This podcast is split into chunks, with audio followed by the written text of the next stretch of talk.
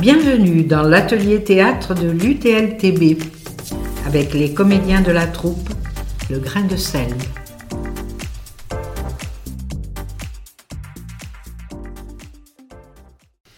Amis de l'UTL, bonjour. Je suis Jean-Jacques Pouget. Je suis Michel Borel. Je suis Mercedes Tormo. Nous appartenons à la troupe du Grain de sel, atelier théâtre de l'UTL, dirigé par Mercedes Tormo.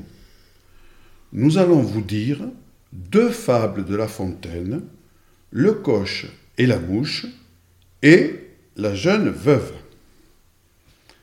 Le coche et la mouche.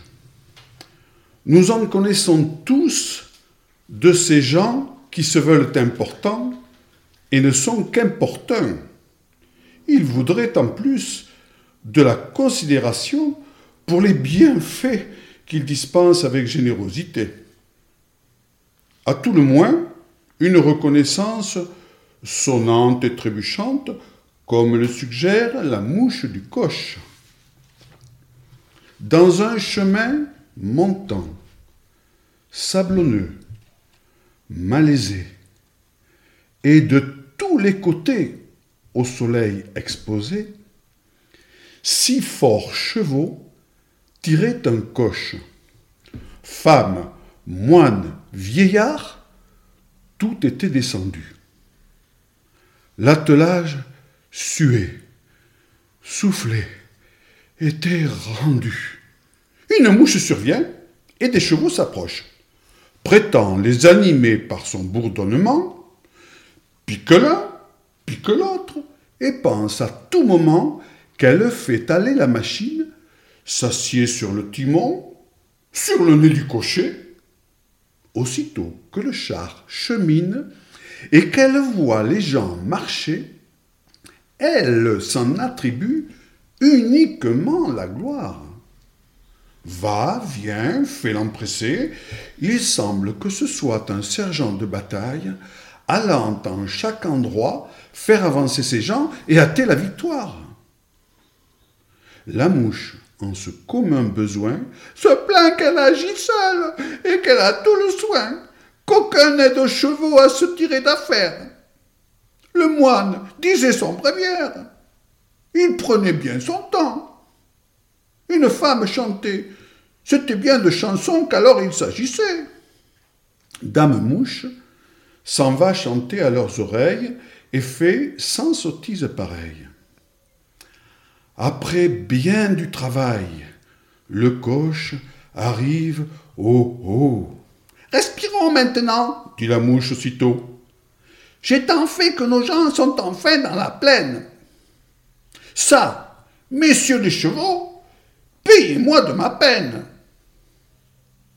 Ainsi, certaines gens, faisant les empresser, s'introduisent dans les affaires ils font partout les nécessaires et partout importun devraient être chassés.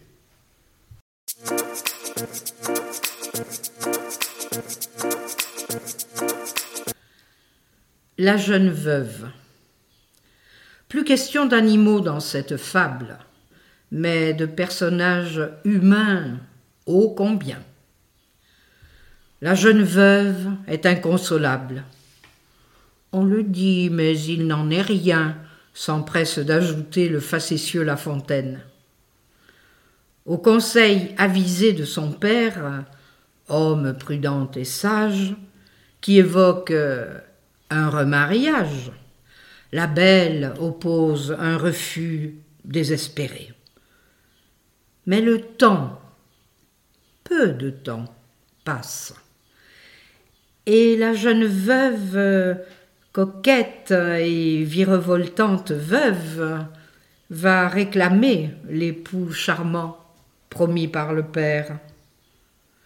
Pour ce qui est de la morale, La Fontaine, avec une délicieuse ironie, l'a placée dès le début de la fable. La jeune veuve. La perte d'un époux ne va point sans soupir. On fait beaucoup de bruit et puis on se console. Sur les ailes du temps, la tristesse s'envole. Le temps ramène les plaisirs. Entre la veuve d'une année et la veuve d'une journée, la différence est grande. On ne croirait jamais que ce fût la même personne. L'une fait fuir les gens et l'autre a mille attraits. Au soupir, vrais ou faux, celle-là s'abandonne. C'est toujours même note et pareil entretien. On dit qu'on est inconsolable, on le dit, mais il n'en est rien, comme on verra par cette fable, ou plutôt par la vérité? L'époux d'une jeune beauté partait pour l'autre monde. À ses côtés, sa femme lui criait Attends-moi, je te suis, et mon âme, aussi bien que la tienne, est prête à s'envoler. Le mari fait seul le voyage. La belle avait un père, homme prudent et sage. Il laissa le torrent couler.